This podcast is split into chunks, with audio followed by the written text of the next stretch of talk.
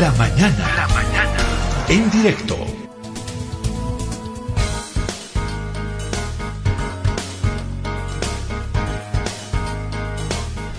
Bueno, yo lo miro acá al ministro en el estudio y no sé, lo veo raro porque yo estaba acostumbrado a verlo de otra manera.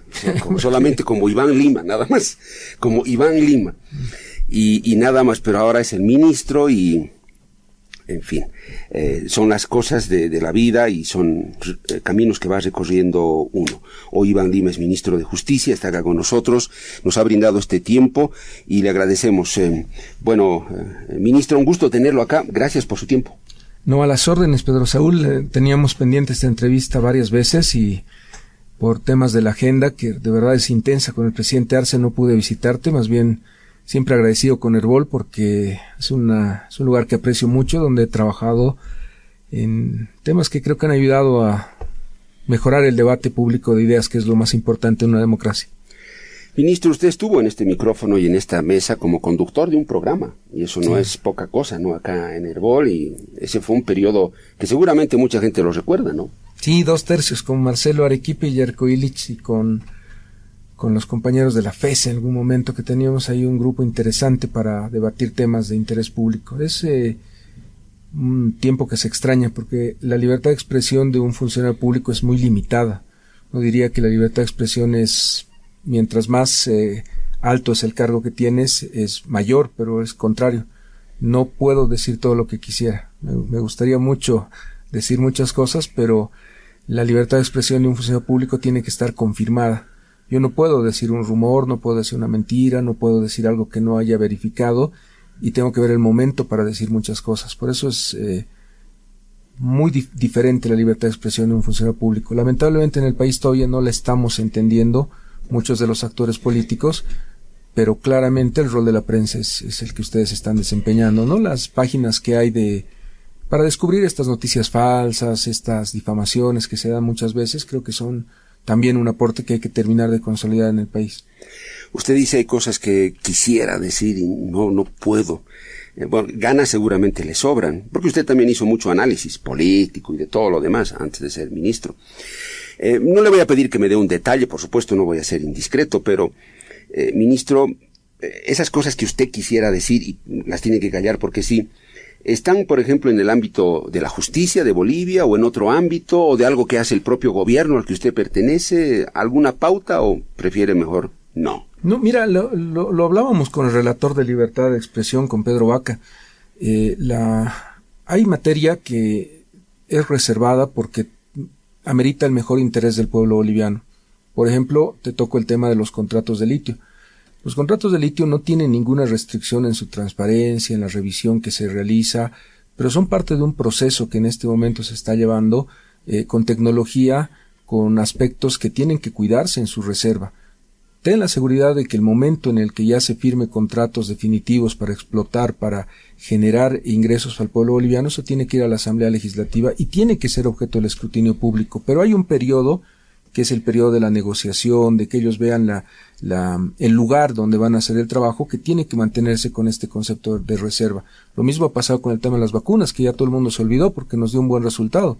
Pero esa información que tiene el Ministerio de Salud ya es accesible, ya a nadie le interesa, pero en su momento, te acuerdas que era un tema de mucho interés. Por eso creo que hay temas que van a ir eh, difundiéndose y aclarándose en el tiempo. Pero creo que tenemos un presidente que es prudente, que está claro en los objetivos y en los eh, en, la agenda que tiene para el país.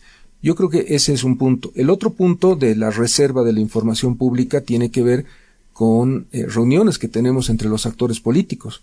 Yo todas las reuniones que he tenido, y ahí creo que cometí un exceso en una conferencia de prensa con Carlos Mesa, con Comunidad Ciudadana, con parlamentarios de esa agrupación política, diputados y senadores, no puedo revelarlas. A diferencia de lo que hace Evo Morales, que me parece que es un exceso y está mal, uno no puede hablar sobre esas conversaciones que tiene entre actores políticos hasta que no llegan a buen puerto. Y si no llegan a buen puerto, tienen que quedar en la más absoluta reserva y no tienen que difundirse porque rompen los diálogos de confianza. Lo que nosotros estamos buscando es una nueva justicia y hay que hablar con todos los actores. Lo mismo con los actores de Creemos. Todos los diálogos que tuve con ellos se mantendrán en la reserva hasta que pase a mejor vida porque yo no puedo revelar esas conversaciones. ¿Estás seguro que nadie grabó? Mira, es posible que vayan saliendo conversaciones y grabaciones, pero no es ético eso. Si saliera eso, realmente mostraría una eh, clase política muy... Eh, ¿cuál, ¿Cuál es la palabra? Realmente decepcionante sería para el país eso, pero yo tengo una regla de vida. Nada de lo que diga eh, lo digo pensando que no me están grabando. Yo siempre estoy con la con el chip de, bueno, aquí me están grabando y yo voy a decir la verdad, lo correcto y, y, si sale en medios de comunicación que salga, porque yo tampoco es que vaya a hacer algo irregular o que vaya a hacer algo interesante el chip que se, que se, puso, ministro. Hago de cuenta que me están grabando, que sí, bien medidito, ¿no? Todo. hay que hacer lo correcto, ¿no? bueno, interesante. Eh, solo un minutito para este tema porque no lo puedo dejar pasar fue un, un, compromiso de usted, ministro Lima, pero creo que hasta ahora no, no lo cumplió, no sé si porque no quiso o por las circunstancias, la ley de derecho de acceso a la información pública. Usted está muy vinculado con medios de comunicación, bueno, acá en Herbol haciendo un programa, o sea, practicando eso, ¿no? Y luego en entrevistas con medios, usted sabe lo que es esto y la vitalidad que significa para un país, para una sociedad, para la democracia, esta ley de acceso a la información, yo no diría no, no tanto para los periodistas, ministro, para la gente, para el ciudadano. ¿Cuándo va a haber esa, esa ley? Hemos avanzado bastante en ese tema, pero tenemos 16 leyes en la Asamblea, más van sería 17, que no se, va, no se aprueban. No tenemos procesal agroambiental, Código de Comercio, sistema penal, el tema de protección imprescriptiva de delitos de violencia contra los niños. Una ley que está en la agenda es esta ley del acceso a la información pública. Hemos mejorado bastante a través del Ministerio, Viceministerio de Transparencia con el acceso de las páginas eh, web que pongan toda la información y si tú ves ya las páginas web del Estado ya estamos uniformando el acceso a la información. Está bien, pero no es suficiente. No es suficiente, pero tenemos que tener el portal.bo que nos permita acceder a la información de una manera más fácil. El tema del es del CIGEP, de todos los sistemas que tenemos en este momento, se lo hemos planteado al país en una ley, una de las últimas que presentamos como órgano ejecutivo, que nos permita tener sistemas de alerta, sistemas de acceso a la información. Esa ley está en la Asamblea. Eh, pensamos que ahí el rol de la prensa es fundamental. En algún momento me gustaría venir a hablarte sobre ese proyecto de ley, está en la Asamblea y creo que es un avance muy importante porque tocamos muchos de los puntos que una ley de acceso a la información no necesariamente eh, cubría en su momento. Estamos ya en la generación 4.0 de leyes de acceso a la información pública y ya la inteligencia artificial, la interoperabilidad, las bases de datos y la información que tiene el Estado tiene que ser accesible al ciudadano. En esta ley que hemos planteado para lucha contra la corrupción, me acuerdo que fue noticia solamente la cláusula anticorrupción y que levantemos el secreto bancario para todos los funcionarios públicos, eh, está en el Parlamento como muchas leyes que están esperando eh, la atención de nuestra Asamblea. lo más importante en el acceso a la información es la transparencia. Y esta ley creo que ya eh, cumplía ese estándar que hemos planteado, que hemos analizado tantas veces. Pero este proyecto del que usted me habla es un proyecto de ley de acceso a la información pública presentado por el Ejecutivo. Por el Ejecutivo, por la viceministra de Transparencia originalmente, que se llevó al CONAPES, que se aprobó en el eh, gabinete del presidente y el presidente lo ha propuesto a la Asamblea Legislativa. Está actualmente en la Asamblea Legislativa. ¿En qué comisión está? Mira, estaba en la comisión de planificación, pero te puedo traer toda la información en detalle y podemos, eh, te voy a mandar el proyecto de ley para que lo puedas empezar a analizar. Compromiso hecho. Eh, ministro, qué buen dato ese. Usted me dice que ya está el proyecto y ahí surge la, posibilidad de que tengamos una entrevista para hablar solo de eso. El tiempo avanza, ministro, y ¿sabe qué, ministro Lima? Hay muchas cosas de las que podemos hablar, pero quiero concretarme eh, a una y que estoy confundido, la verdad, eh, ministro Lima.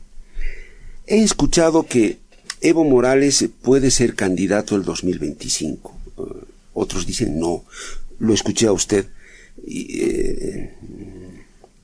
escuché lo que dijo, que no, que definitivamente no. Entonces yo me pregunto y digo, a ver, Evo Morales no puede ser candidato. Dicen que no es bueno ponerle nombres, ¿no? A las leyes, ministro. O sea, alguien alguna vez con mucha sabiduría me dijo, delante de la ley no pongas nombres. Porque es el momento en que comienza a deformarse la ley y se hace chiquita o, grande, dependiendo del nombre. Mucha sabiduría en eso. Eh, pero en este caso obligadamente hay que hacerlo, para graficar aunque sea. eh, no puede ser, puede ser, si no puede ser como ya es lo que se está manejando, es por la última sentencia del Tribunal Constitucional, o es que la opinión consultiva ya lo definió así y solo eh, tradujo eso y lo trasladó a una sentencia del tribunal. O sea, no entiendo, ministro. Mira, yo, el tema es lineal. 2017, ¿cuál es el fundamento del 84-2017? Porque ahora todo el mundo se rasga las vestiduras, dice cómo van a tocar la Constitución, qué está pasando con la prórroga. Hubo control de convencionalidad en el 84-2017. ¿Por qué Evo Morales ya no podía ser candidato sin esa sentencia? Te recuerdo el referéndum del 21 de febrero, te recuerdo todo lo que ocurrió con eh, la transitoria para tomar en cuenta periodos anteriores para definir qué era reelección en Bolivia teníamos un escenario y si no había la sentencia, el 84-2017, no se habilitaba Evo, Morales. Y hasta ese momento incluso Almagro decía sería una discriminación Evo Morales eh, no permitirle que sea candidato. Ese escenario tiene base en jurisprudencia de la Corte, especialmente Castañeda Gutman contra México. Es el caso que marca la línea de la, de la Corte. Esa línea de la Corte que recoge el Tribunal del 2017 cambia el 2021 con la opinión consultiva y es una votación 5 a 2. Si revisas los papeles de trabajo y lo que hay para esa opinión consultiva, cinco jueces, dos no, entre ellos Zaffaroni, que es abogado, de Evo, estaban en contra de esa opinión consultiva. Pero ahí marcas la línea. Si tú me preguntas dónde está el quiebre, está ahí, en la opinión consultiva. Y yo dije sobre esa opinión consultiva en un ejercicio retórico que me, me parece importante, muéstrame dónde está el nombre de Evo Morales en esa opinión consultiva.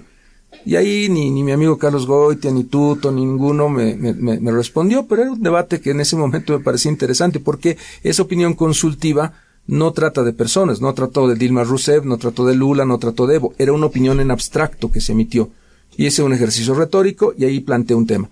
Tiene que haber un diálogo entre la Corte y el Tribunal, porque no entra automáticamente la opinión en el país, tiene que entrar por la puerta del Tribunal Constitucional. Y ahí faltaba la decisión. Y yo lo propuse. Dije, un ratito, la opinión consultiva tiene que llegar al país. Y él, en la 10-10, en diciembre del, del año pasado, se toma todos los elementos de la opinión, se hace control de convencionalidad y se deja establecido que la interpretación de la Constitución correcta es que la reelección es por una sola vez. Esa interpretación se basa en la Asamblea Constituyente, en esa interpretación literal por una sola vez, y en la opinión consultiva, en la jurisprudencia de la Corte. Por lo tanto, esa opinión, la 1010-2023, cierra las puertas totalmente a la reelección en Bolivia. Eh, la, esencia que trae la opinión consultiva, porque por ahí ah, podríamos aterrizar, ministro, mm. la esencia que trae la opinión consultiva eh, es, no sé si por interpretación o hay cosas muy claras, he revisado la opinión consultiva, es que no puede haber reelección ni de manera continua ni discontinua. Mm. O sea, esa esencia la trae, la, la opinión, la traduce, la, la plasma la, la, sentencia del tribunal y se acabó. Entonces, resumen, todos los instrumentos que hemos señalado aterrizan en que eh, el señor Morales no puede ser candidato porque no hay ni continua ni discontinua reelección por más de dos veces. Es que ahí tienes que... hay, un, hay un artículo de Ferrer MacGregor, del presidente de la Corte, que eh, explica el diálogo que hay entre derechos humanos, sistema democrático, y Carta eh, Convención Interamericana. El, el, tema de fondo está en que la opinión consultiva no se basa solo en el Pacto de San José, se basa en la Carta Democrática Interamericana. Has revisado muchas cosas, la opinión, y lo dice al hacer su sustento. Además que entró Comisión de Venecia, y en la página web de la, de la Comisión y de la Corte pueden revisar todo lo que ha escrito eh, el procurador Dalense, por ejemplo. Hay muchos bolivianos que han emitido opiniones, Tuto Quiroga entre ellos, que la Corte ha leído y hay una serie de entidades en la región que han hablado del tema y deja claro el sistema que es el sistema presidencialista que estaba en juego. No el sistema, no otro tipo de sistema, sino otro tipo de situaciones. A ver, cuando habla la Corte, habla para un tiempo histórico determinado y habla para situaciones que están llevándole en consulta a los países no está hablando en abstracto, no está emitiendo una opinión que no va a tener una aplicación. Sabían el efecto de, la, de, esta sentencia para muchos países, entre ellos Bolivia, y lo que ha hecho la opinión, la sentencia 1010, es traducir esa opinión para el país. Por eso le interesa Evo Morales bajarse a este tribunal, con, con, con todas las letras. No le interesa que este tribunal continúe porque sabe que este tribunal va a mantener esa vigencia y por eso están tan desesperados ¿Por qué no les interesa la justicia? Este bloqueo que están llamando es para que no haya este tribunal no nos ofrecen un modelo alternativo, no nos dicen cerramos el tribunal y van a entrar estas personas. Agustín Zambrana y el Búnker dicen en un cabildo vamos a elegir por ternas. Eh, otros dicen, Carlos Alarcón, vamos a hacer un sorteo y vamos a elegir entre los vocales. Pero esas no son salidas constitucionales. Lo que hay en este momento en la mesa es el proyecto de ley 144. Yo, eh, permítame, ministro, yo como periodista soy escéptico por principio, aunque prefiero siempre en mi escepticismo encontrar causa, razón. O sea, tampoco soy un, escéptico sin causa y, fanático, pero el periodista siempre es escéptico. Y créame que este Tribunal Constitucional, yo sé que los que le dieron a Evo la reelección indefinida son otros, no son estos, pero al final es el Tribunal Constitucional. Yo siempre me pongo a pensar y digo, un tribunal que falla en el tiempo de Evo Morales. ¡Wow! Para el jefe, entre comillas. Y un tribunal constitucional que después falla para Luis Arce Catacora, u otro nombre, de otro presidente que está. Está bueno el gobierno de Yanine, ese tribunal. Yanine. Entonces yo digo, ¿por qué tendría que creerle al tribunal del tiempo de Evo, o del tiempo de Yanine, o del tiempo de Lucho? No lo sé. Acá el ministro Lima nos dijo, en esencia el espíritu que, que, trae o que, que da esta opinión consultiva es que no puede haber reelección, eh, ya sea de manera continua o discontinua por dos eh, periodos. No, no puede existir. La Corte, claro, en la opinión consultiva, la Corte ya dice, nosotros asumimos que una, que un, un presidente en función y en mandato por dos gestiones consecutivas, para nosotros eso ya es reelección, ya es elección indefinida, dice la Muy interesante. Pero, ministro, a ver, las cosas acá claras, concretas y de frente como tiene que ser. A mí me confundió mucho una declaración que usted hizo el 13 de agosto eh, del 2021. Lo hizo en el canal colega, creo que fue en cadena, cadena, A con, con Tejerina, con Jorge. Ah, también. Sí, sí. En, varios medios. A ver. Cuando salió la opinión consultiva. Sí, sí, sí. A ver. Y no, claro, pues es que yo lo escucho ahora y vamos a escuchar eso y yo digo, bueno, por favor que alguien me explique. A ver, escuchemos, es un minuto y medio o un minuto cuarenta de esa declaración, esa explicación que usted hizo y luego nos ponemos de acuerdo. A ver, 13 eh, de agosto del 2021, eh, en, en, canal, en cadena A, eh, decía esto el ministro Lima sobre la opinión consultiva y si Evo Morales podía o no podía ser candidato. A ver. En este caso, la ratio de y la razón jurídica de este fallo dice que no puede haber más de dos elecciones. Primer periodo, segundo periodo. Un tercero ya se considera para la Corte una reelección indefinida. No estamos hablando de cuarto, quinto, sexto. La Corte admite en, el texto... Una elección y una reelección. Sí, que es conforme a lo que dice nuestra Constitución, pero no así una tercera reelección. Ahora, algo muy importante.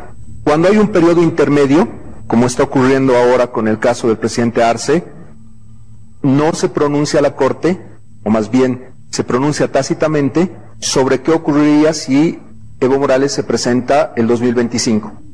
No es algo que haya resuelto, porque el sentido del fallo y la decisión que ha tomado la Corte es que no existan reelecciones sucesivas.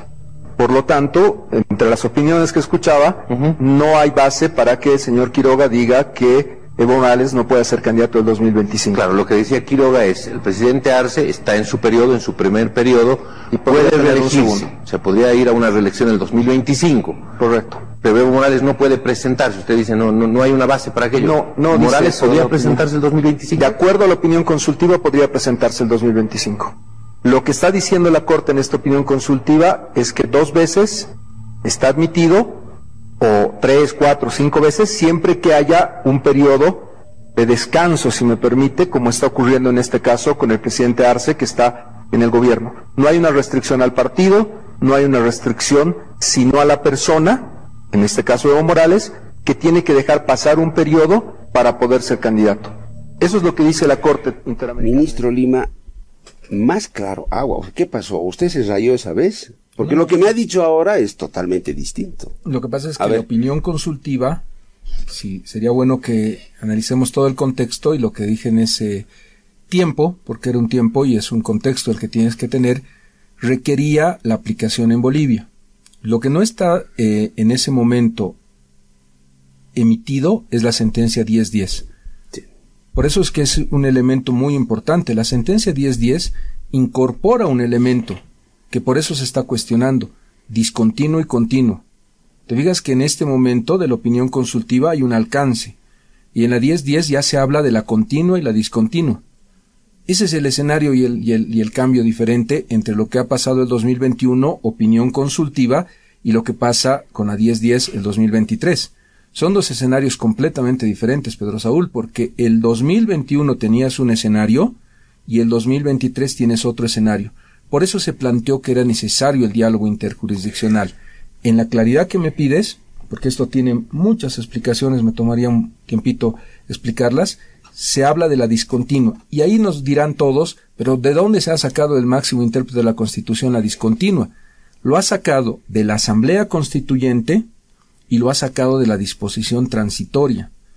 Mira, la disposición transitoria de la, Constitución, léelo a Carlos Bort, a Carlos Alarcón y a Carlos Romero, los tres Carlos que en la lotería se pusieron a ajustar el trabajo de la Asamblea Constituyente, tiene una disposición transitoria. ¿Qué dice la transitoria?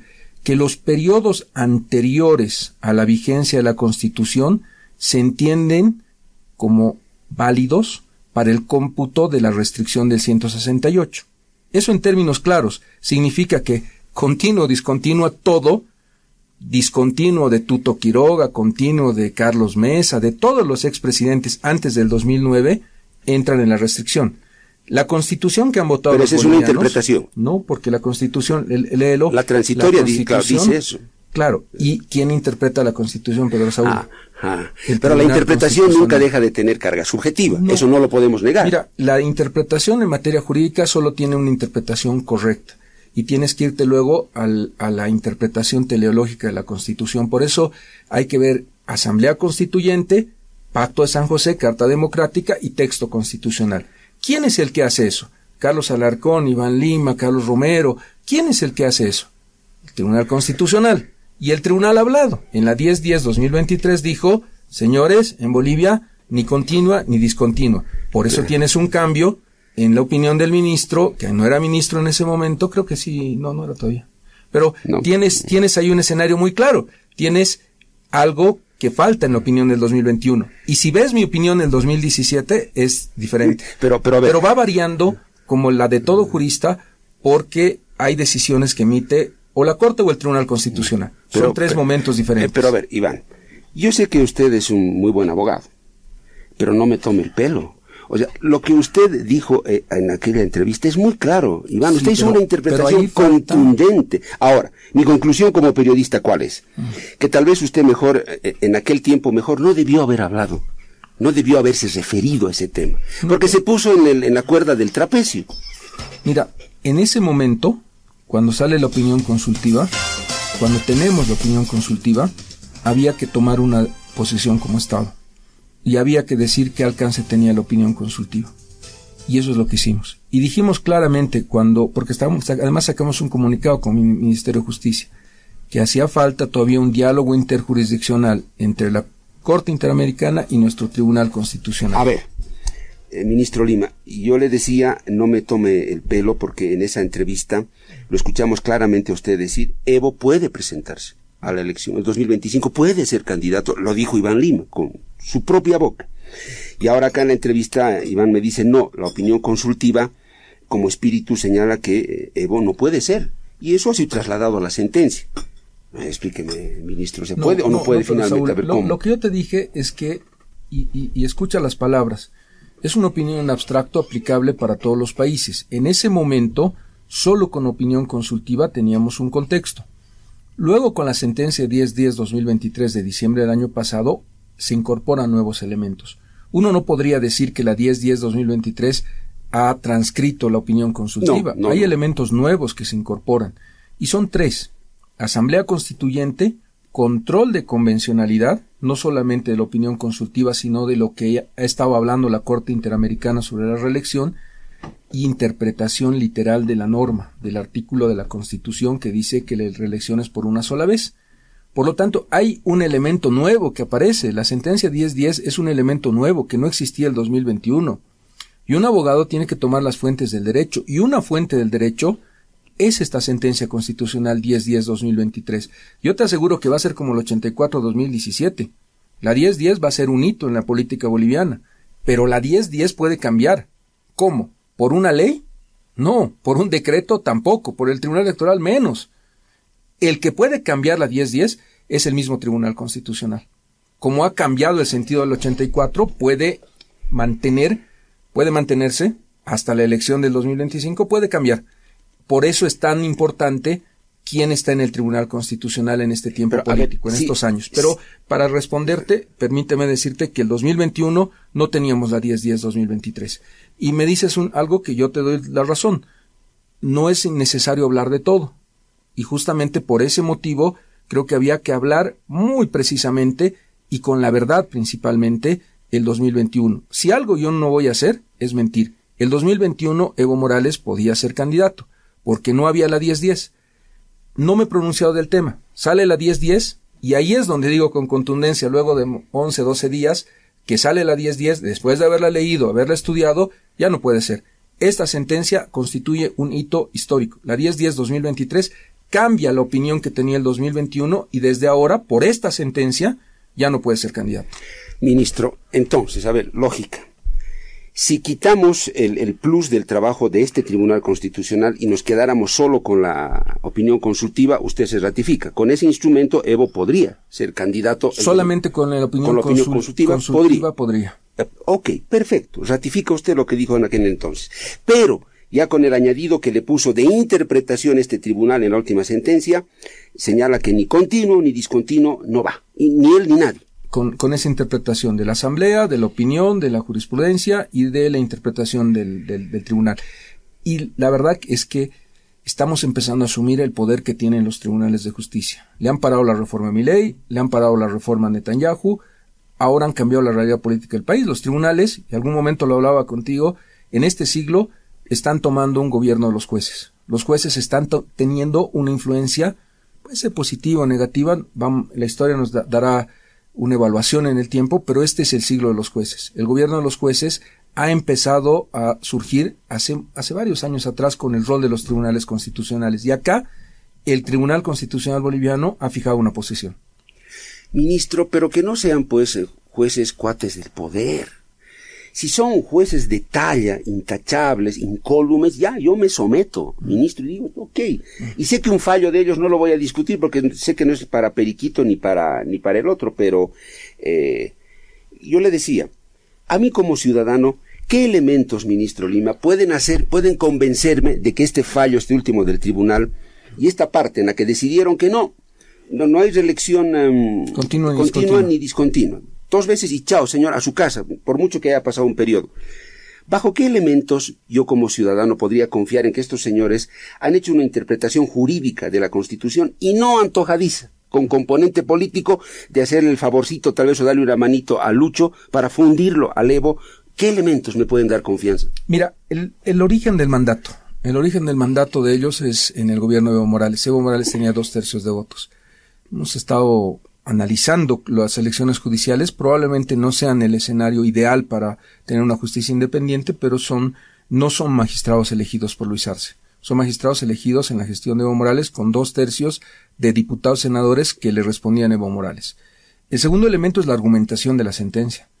La argumentación de la sentencia permite llegar a esa conclusión de forma eh, que tiene lógica jurídica el razonamiento tiene eh, la posibilidad de ser analizada, interpretada, discutida y analizada por todos los actores políticos. Esos elementos me permiten decir que esta sentencia es correcta.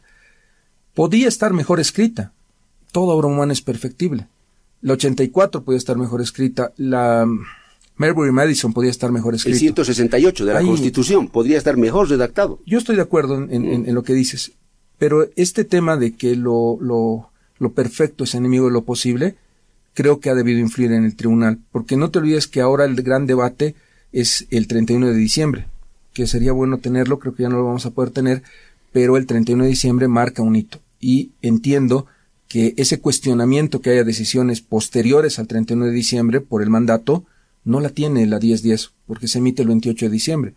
La historia nos dirá y hablarán los magistrados cuando dejen el cargo de cómo ha construido, cómo se ha, cómo ha salido esa sentencia en su sala plena pero están las, los elementos. Era una sentencia que eh, podía haber salido con eh, con, otro tiempo, podía haber salido meses atrás o puede salir de aquí a, un tiempo. Salió en un momento histórico y esa sentencia tiene esos elementos que te digo. Es un tribunal de Evo Morales, está argumentada con características suficientes para ser válida y tiene el mandato del 203. Es definitiva, por más que pensemos que no son las mejores personas y no han escrito el mejor texto, pero es definitiva en este momento. No sé si decirle debate cerrado o abierto, pero está ahí. Eh, ministro, antes de que se vaya, y gracias por su tiempo, usted tiene un elemento que, que, quiere citar respecto de los proyectos, o yo no sé cuántos hay en la Asamblea para las elecciones judiciales, que a veces ya da vergüenza dar esas noticias que son repetitivas, reiterativas.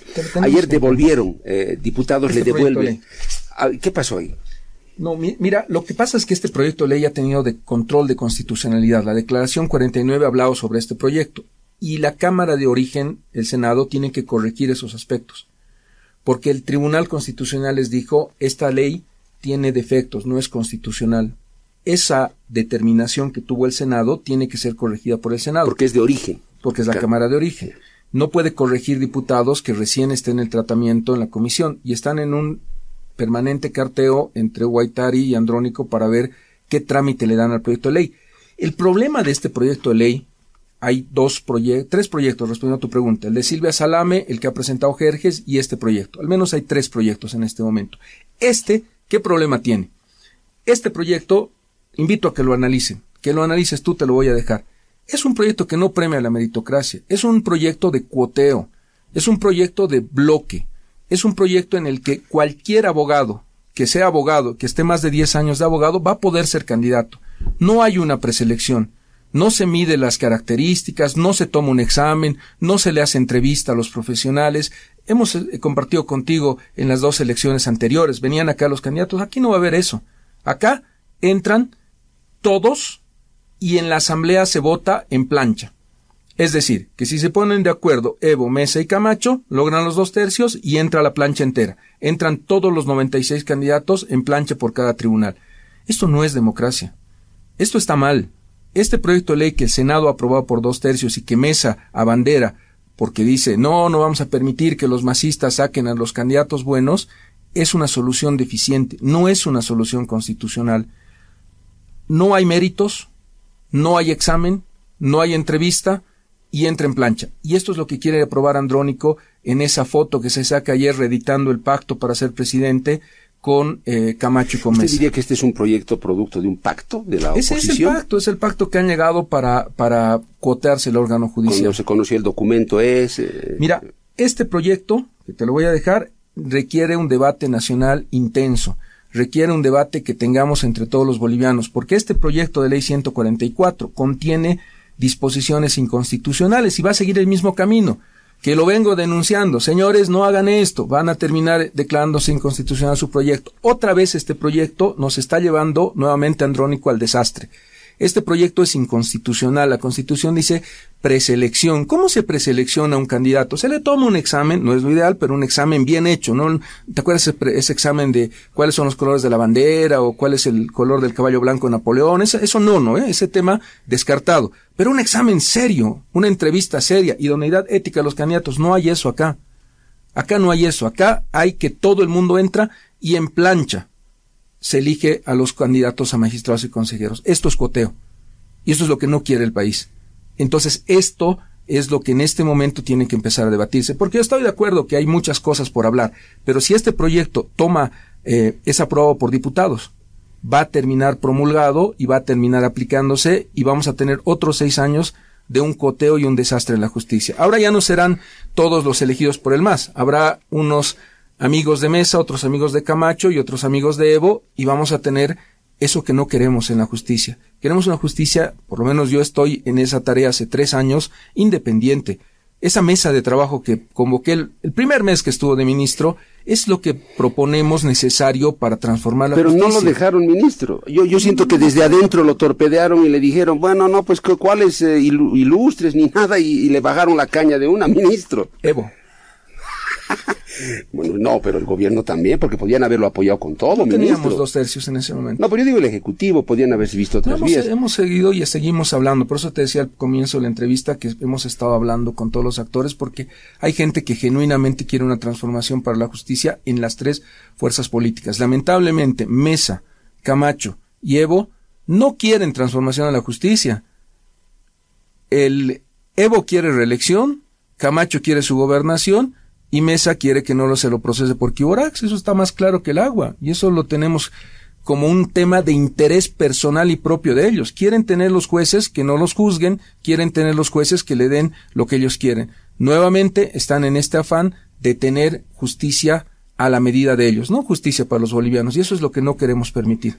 Ministro, agradezco su tiempo, eh, sus respuestas a las preguntas. Eh, tenemos ya un compromiso, ojalá que no lo olvide, ministro, la ley de acceso a la información pública. Eso te la mando ahorita. Para que usted traiga el proyecto y lo discutamos. Mm. Ha sido un gusto, ministro. A las órdenes, pero Saúl siempre. Iván Lima Magne, ministro de Justicia.